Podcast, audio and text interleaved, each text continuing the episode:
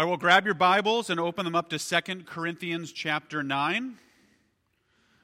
Um, traditionally, as a church, uh, we do not do a Thanksgiving sermon. We don't tend to kind of uh, organize our preaching around uh, sort of uh, American traditions. Um, that's not because we don't support thanks or giving. Um, um, it's just that we preach those things sort of as they come up in the text. So, as we're kind of going through books of the Bible, those themes will come out. Um, this year, it just happens to line up with Thanksgiving. Um, so I'll be continuing the theme that Andrew started last week this idea of generosity flowing from gratitude. How we can be people of thanksgiving. Um, so in chapter 8, let me just give you a review of what Andrew covered last week. Uh, Paul pointed to the earnestness with which the church in Macedonia had given for the saints in Jerusalem right? So they're taking up a collection for the church in Jerusalem. The church in Macedonia has given um, quite a bit. Um, and so Paul makes it clear as he's writing to the church in Corinth that their, their motivation for giving was knowing where what they had came from. And so God's meeting all of their needs, and so any abundance should be shared with those who lack. He then referenced God providing for the Israelites in the wilderness. And whoever gathered much had nothing left over, and whoever gathered little had no lack. And in all of this, Paul is saying that God uses our generosity, fueled by an acknowledgement of God's blessing, to provide for his people. In this, then, the church should become this community that stands out because everyone is taken care of and everyone is contributing. We see this described in Acts chapter 2. Acts chapter 2:44 says all who believed were together and had all things in common and they were selling their possessions and belongings and distributing the proceeds to all as any had need. And so, this is a beautiful description of what the church is designed to be. One that many people point back to, uh, not only to say, wow, isn't that great, but also to ask the question, what has happened? Why doesn't the Christian community stand out as a beacon of hope and a picture of God's provision? Now, there's a number of reasons for this. We aren't going to cover them all today, but we will be focusing on what we are supposed to do with what God gives and what gets in the way of our generosity. So let's get into it. 2 Corinthians chapter 9, we're going to be starting in verse 1. It says this Now it is superfluous for me to write to you about the ministry for the saints for I know your readiness, of which I boast about you to the people of Macedonia, saying that Achaia has been ready since last year, and your zeal has stirred up most of them. But I am sending the brothers so that our boasting about you may not prove empty in this matter, so that you may be ready as I said you would be. Otherwise, if some Macedonians come with me and find that you are not ready, we would be humiliated, to say nothing of you, for being so confident. So I thought it necessary to urge the brothers to go on ahead to you and arrange in advance for the gift you have promised, so that it may be ready as a willing gift, not as an exaction. So Paul begins by saying, I, I don't really need to tell you this. And then he goes on to tell them that. Right? I shouldn't need to say anything because you already know this. But Paul also knows that they forget. And so he repeats himself. Now, what he's talking to them about here is about their collection for those in Jerusalem, right? The same, the same collection that the people in Macedonia are giving, giving to, the people in Corinth are supposed to make a contribution. And so he's encouraging them to follow through on the commitment that they have already made. And he does this with a little bit of pressure, right? He pleads with them not to humiliate him and themselves by not giving what they have already promised. Now, at first read, this sounds a little passive aggressive, right? I mean, he's kind of like, don't embarrass me. It almost sounds like Paul is guilting them into giving. But in a few verses, we see he makes it clear he doesn't want them to contribute begrudgingly. No, what Paul is doing here is he's applying some pressure in order to help the Corinthians remember the zeal that they had before. See, evidently, what happened here is that they had made a commitment. They had been excited to be part of, of what was going on with the Christians in Jerusalem. But over time, their excitement has waned. Not surprisingly, they found other things to spend their money on. And so, this commitment and this excitement that they had originally had has now fizzled. And so, Paul isn't trying to push them in a new direction as much as kindle the fire that had previously existed. He's helping them to refocus on the decision that they had made when they were less distracted. They need help remembering what is good and what is right, which is one of the functions of the church and its leaders. Right? This is why we as a church make covenants and call one another to hold to it. We're going to be doing this today. After the service, we have a, church meeting, and at that church meeting, we will be installing new covenant members into the church. Now, with that, there's this list of commitments everyone who becomes part of our church agrees to. And we do this because we know that there will be a day in the future um, when, when probably almost every one of you will become distracted and lose your passion. This is why you, we have you sign a covenant. Because what we can do is we can go back and we can point to this list, to these things that you have promised to, and say, This is what you said you would do. This is what you were excited about at one time, even if right now that's not the way you feel. It's so that we can show you and encourage you to remember what being a member of the church is. Now, one of the things we cover in our membership class, but you should all know, the elders also make a commitment to the church. We sign an elder covenant to remind one another. And there are times we bring those up at our elders meeting, go, let's reread this and actually make sure we're doing what we have promised to do. I do the same thing in marriage counseling often. We go back to the vows. We go back to the original passion that, that basically had two people commit themselves to one another and want to be married. And we use this to ask the question what happened? How did you get from there to where you are now? Now, as I said before, that's a fair question to ask about the church as well. How did we get from what we see in Acts 2 to what we see today? And as I said, that is a long answer that I don't have entirely enough time for, but let me point out a few things that have played a role in this movement from they were all taken care of um, to the much more sort of detached reality that we see in the church today. First, we need to understand that the church is not immune to the larger societal shift towards individualism. Now, when I use the phrase individualism, you might just think sort of, um, you know, introverts or people who don't want to talk to other people. That's not what I'm talking about. No, at the core of individualism is self reliance. It's the idea that every person should be able to take care of and support themselves without having to rely on anyone else. Now, this is a concept that is sort of so intertwined with our um, idea of freedom and rights that we don't even imagine that there might be something about that that's not good. But individualism has disconnected us from one another and led us to believe that we have no responsibility towards each other. And so when we give, when we're talking about generosity, um, giving is me taking what is rightfully mine and transferring it to somebody else. And so giving becomes really this individual transaction rather than simply the functioning of a healthy community. We naturally read the group through the deep seated lens of the individual. And this puts generosity and giving way down on our list of priorities. It's a thing that we don't get to until we have a lot of other things taken care of first. Now, part of this is because the way that our entire uh, society has been transformed by individualism. Because in order for people to not have to rely on other individuals, we've created a layered system of social programs to make sure that people don't ever have to turn to anybody else.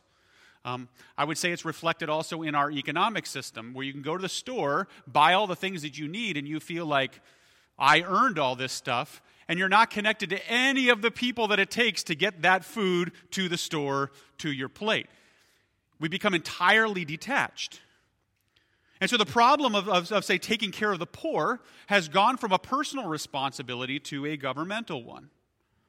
This is also true of building and sustaining the institutions that help guide our culture. We've delegated this to the realm of kind of politics. And so the way we view it is we manage our individual lives and we sort of expect that someone else is going to take care of the rest. Now, all that said, it's then not as simple as just like, hey, the church should do better and be more like the church that we see in Acts. We live in a very different culture than first century Corinth. And so the way that we live this out and the way we use our resources are going to look different. We should still give generously. We should still make sure we are working to fund and accomplish what the New Testament calls us to. But the, dist- the way we distribute these things and the way that we balance them out is going to vary based on the society that we exist in. I'll give you an example of what this looks like. My uncle does poverty alleviation work through the church in West Africa. Uh, one of the biggest problems in West Africa is that people can't kind of develop the collateral or save up the lump sum that they need to ever kind of start a business or even buy medicine. Um, and they don't have the ability to just go to a bank and get a loan in the same way that we do. And even if they did, most of them would not qualify for it based on their income. And so, what he has done is he's helped churches to sort of function like banks. So the church is actually set up this way where everyone contributes and everyone can withdraw. And, and, and basically, it has helped these churches to become the center of their communities because the people can actually do things that they would not be able to do without the church functioning in this way. This is a creative way to apply the principles of Acts 2 to a society that is both different from us and different from first century Corinth. I'll give you another example that we participate with Family Promise. Um, there's a lot of people out there who are like, man, churches should just open up and let homeless people sleep in the churches. Okay. The problem is zoning. The problem is that's actually not allowed based on how cities are set up. You can't just set your church up as a shelter. But what you can do is set your church up as a temporary shelter, right? And so, what Family Promise has figured out is there's a way, as long as you're moving families from one church to another, to use the churches as shelters that are supporting the homeless. And so, this is one of the reasons why we participate with them. They have created a, a, a solution to a problem, a very creative way to say, how can we work in a system that kind of prevents us from doing some other things? Point is, as an individualistic culture, our money is going to be balanced differently than it would in a communal culture. And the needs are different. It just, it just works differently. And so, in order for us to make sure that our giving is doing what God intends, let's spend a minute looking at what the money given to the church is meant to cover. Because the collection that Paul is taking here is not just for the poor in Jerusalem, it's for the ministry in Jerusalem. And there are different aspects of ministry that Paul has called the church to give to. The first one is supporting the pastors. Let's just get this one out of the way right away. Paul tells Timothy, You should not muzzle the ox while it's treading the grain, and the laborer deserves his wages, which all seems a bit obscure, but, but he's a bit more straightforward with the Galatians. This is what he says in Galatians 6 Let the one who has taught the word share all good things with the one who teaches. The pastor who gives their life to the training and health of the church should be supported by the church they lead. Now, what's not stated here directly by Paul, but what definitely goes with this, is all of the costs that are associated with the ministry of the word. In our current context, that includes building, uh, ministry fees, stipend staff, insurance, utilities, internet. There's a lot of things that go into how the church functions. And the church shares the cost of being the church. Bills need to be paid, and it is the giving of the church that pays them. And let me just say it as an aside this blows the mind of people outside of the church. Right? We rented to a school next door, and they would do all of these fundraisers, and they were like, We noticed something about you guys. You guys never do fundraisers. And I was like, Yeah, yeah. And they were like, How do you pay for everything? And I was like, Oh, the people at church give. And they were like, like we've got, we've got, we, you know, having, you have to pay to have your kids there. We got this fundraiser, buy the wreath, you know, all this stuff. Do people just give you money? Are your sermons that good? No, no. Right? The people of the church understand that in order for the church to function, somebody has to pay the bills, and the church shares that load. All right, so that's the first one. Second thing that Paul calls the church to give to is the sending of missionaries. Right? The Great Commission commands God's people to go, and the church should be involved in the sending of workers out into the mission field.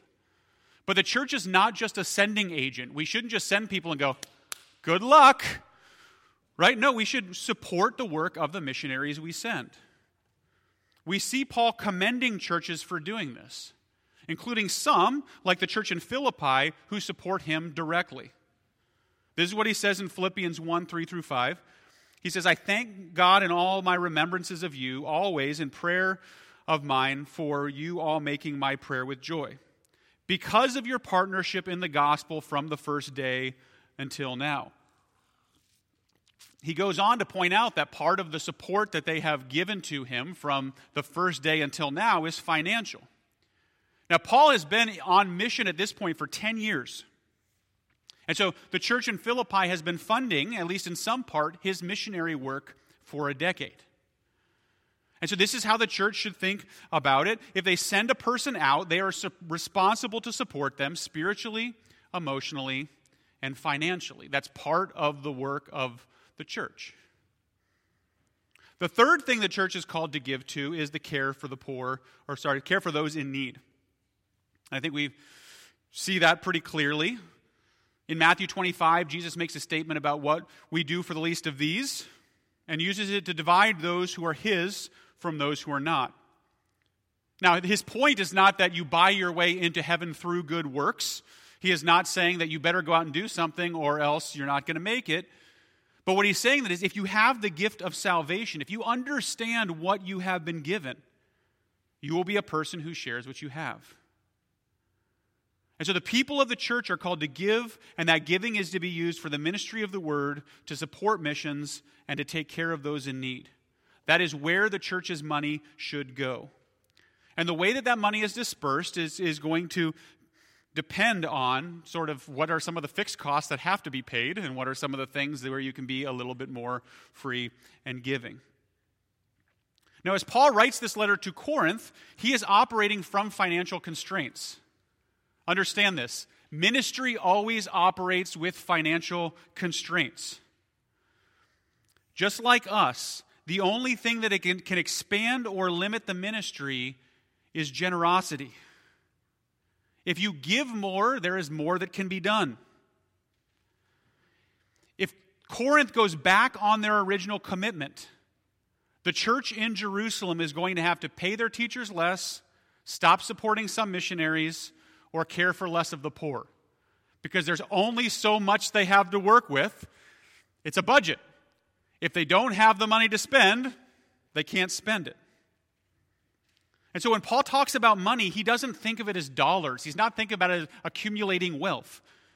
He's thinking of it, of it as potential gospel work. And so we see this in the way that he talks to the people about their giving. This is what he says in verse 7 he says, The point is this whoever sows sparingly will also reap sparingly, and whoever sows bountifully will also reap bountifully. Now, this language of sowing and reaping is all over the Bible, uh, particularly in the wisdom sections of literature. Uh, the metaphor um, of sowing and reaping is a farming one. It's the idea if you plant very few seeds, you're going to yield less than someone who plants a lot of seeds. Makes sense. The language of sowing and reaping then is often used by sort of televangelists and others who, who will promise that if you give your money to them, if you sow a seed, God will repay you bountifully in money and blessings. And so what we see being done there is they're taking the language of Second Corinthians, but they're pulling it out of context. Because what Paul is talking about here is not some promise of financial benefit on behalf of the giver, but of sowing for the kingdom of God. He's talking about a harvest of righteousness. Now, in a few verses, we will see that there is grace that comes from giving. But if we limit this to material gain, we are going to be continually frustrated by the outcomes. If you're constantly looking at how much have I given and have I gotten that much in return? Is this a good financial use of my, my money? We're going to end up holding God to an expectation that He never promised us. See, sowing and reaping is not about using God to add to your material wealth.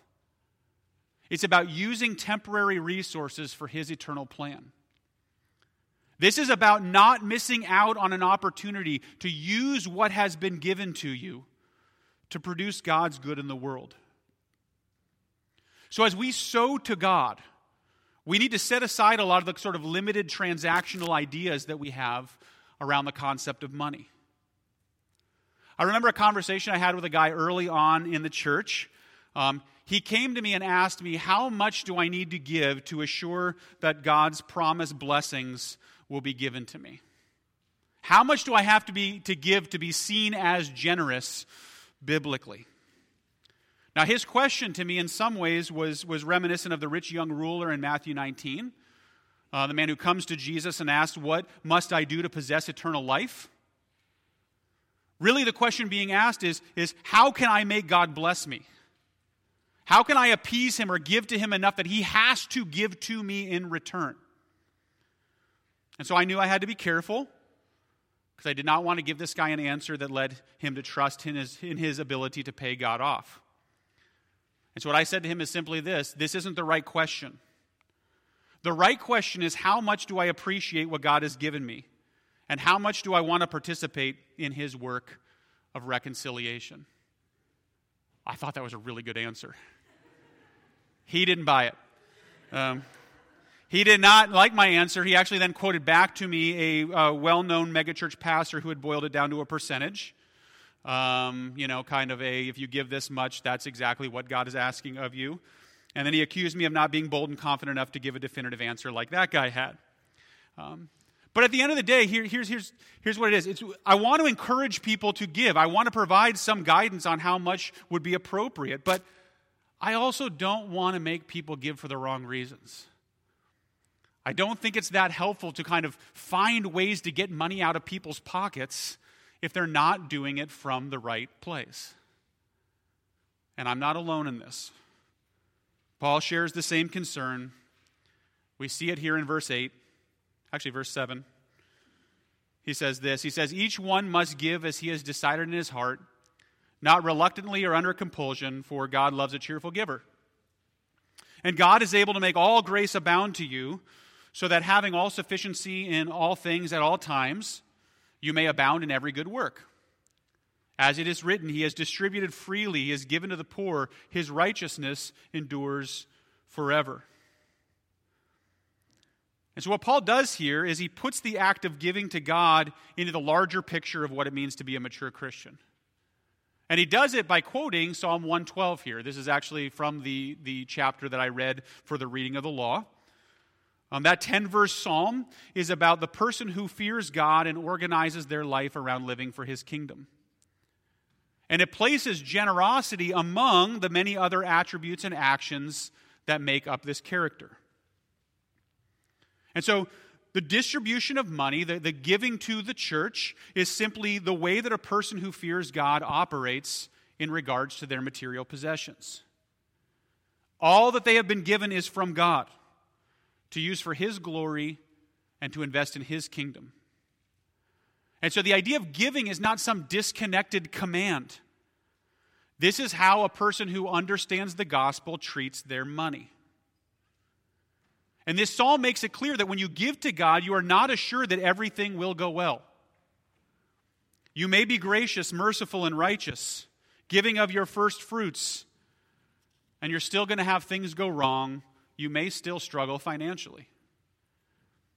Giving to God does not keep us from difficulty. But what the psalm tells us is it does weaken the bad news. Right? So it says, He is not afraid of bad news, his heart is firm, trusting in the Lord. It is this trust in the good work of the Lord that allows us to give of what we have. Sacrificing potential vacations and comfort and toys and experiences for something that we now see as more valuable. And so, what Paul wants the Corinthians to get, and what I hope we can see, is that being a cheerful giver is not about being happy about what we give up, but instead being excited about what we get to participate in. And so, as you decide in your heart what you will give, you should do it with a focus on stewardship. How can you use what God has given you to do the work of His kingdom? And so a Christian should give cheerfully because they're not looking at the money in their hand, but at the face of their Savior. This is an act of thanks to God, both for what He has done in rescuing us, what He is doing in our lives right now, and what He promises to do in the future, carrying us to glory, where we will have every need met completely without any bad news. Until we get there, we should continue to do our part in investing in thanksgiving, which is how Paul ends this section. Verse 10, he says this. He says, He who supplies seed to the sower and bread for food will supply and multiply your seed for sowing and increase the harvest of your righteousness. You will be enriched in every way to be generous in every way, which through us will provide thanksgiving to God. For the ministry of this service is not only supplying the needs of the saints, but is also overflowing in many thanksgivings to God. By their approval of this service, they will glorify God because of your submission that comes from the confession, so that comes from your confession of the gospel of Christ and the generosity of your contribution for them and for all others. While they long for you and pray for you because of the surpassing grace of God upon you, Thanks be to God for his inexpressible gift. This is where Paul lays out sort of the benefits of giving, of being thankful. Paul lays out three ways in which you will be blessed through giving. The first one he says is that God will increase the harvest of your righteousness. Uh, this is the promise that if you are giving money to God, it is never wasted. Now, we definitely want to make sure that we're investing uh, in good places, that we're not giving to places that are misusing funds or spending frivolously. I say this because I know some of you have previously given to churches and organizations that you trusted, only to find out that they were not above board.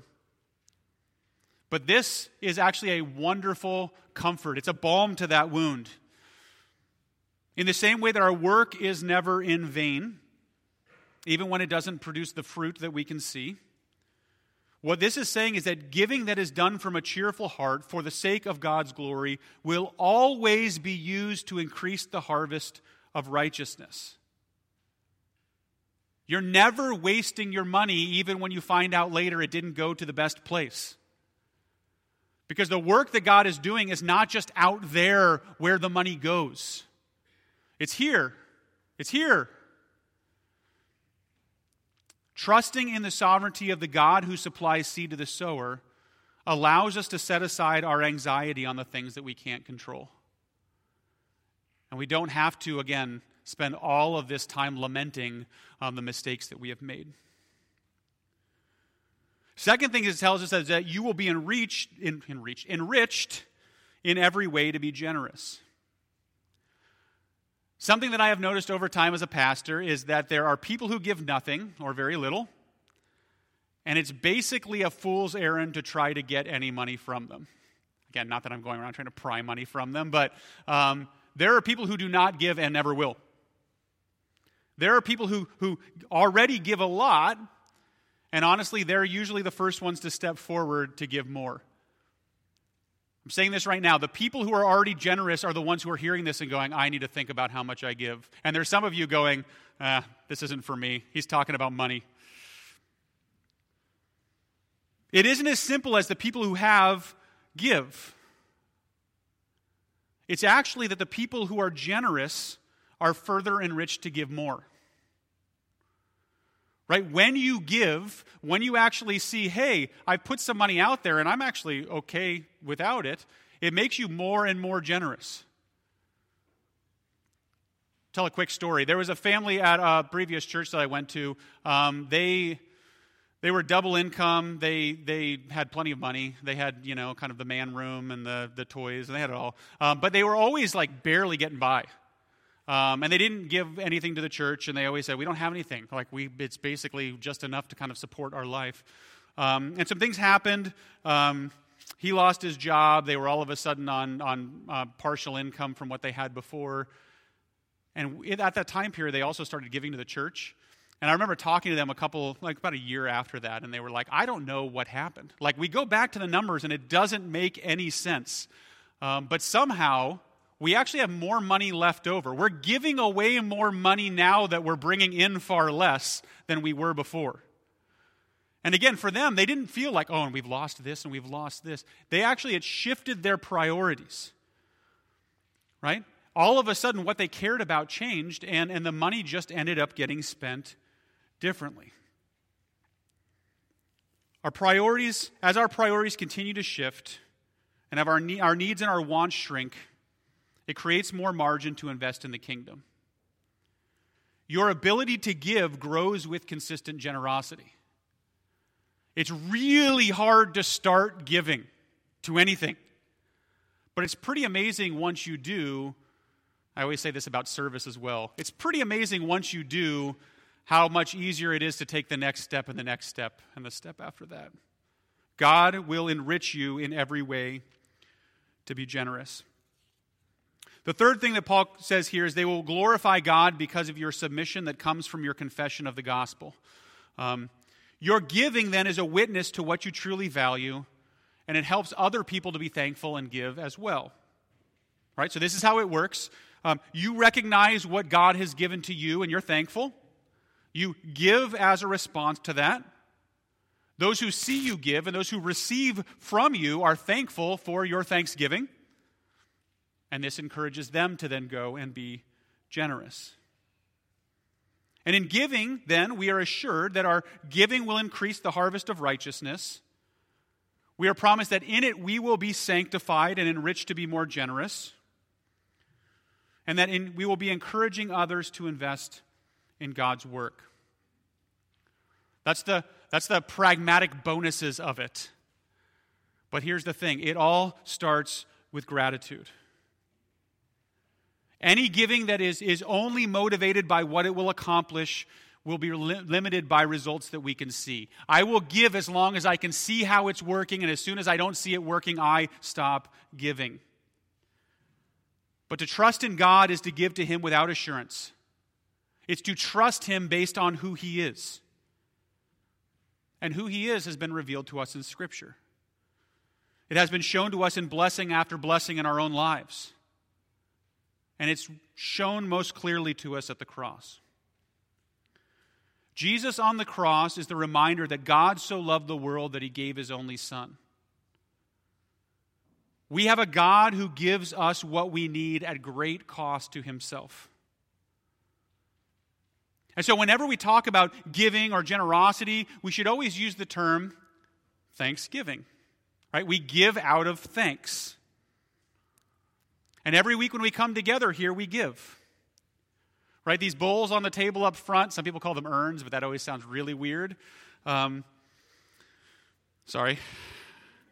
That's for you to, to come and, and, and give back to God, to put your giving in. Now, I know some of you mail it directly to us, some of you give online, um, but I want you to know the reason why we put these up front is because we want your giving to be connected to your thanks. We want you to recognize I'm coming to receive from God, and as I do, I'm coming to give back to Him. And so, as you come up to receive communion, to remember the sacrifice of Jesus and, and to partake in His ongoing grace, you respond with thanksgiving. So, as you come forward for the elements today, please reflect on how these two are related, how your thanks fuels your giving. And then spend some time this week asking yourself whether or not your approach to giving is making you a cheerful giver. Let's pray. Father, we thank you so much for all that you have given to us. Everything that we have is yours and has been, has been given to us to use for your glory. And yet, so often we see it as ours to be used for whatever we want to use it for.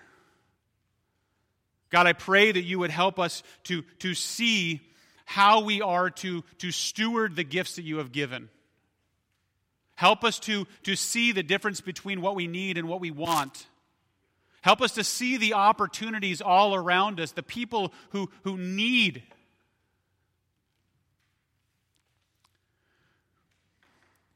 God, help us to see that much of what we have has been given to us to give away. God, help us to break free from the negative aspects of this individual culture that we live in. Help us to see ourselves as a community. Help us to see ourselves as part of a, a, a functioning whole. And God, help us to see our money as simply one tool that you have given us to be faithful.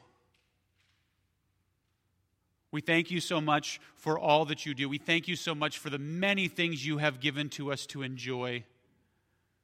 You are so good to us. Help us to respond appropriately. So, in Jesus' name we pray. Amen.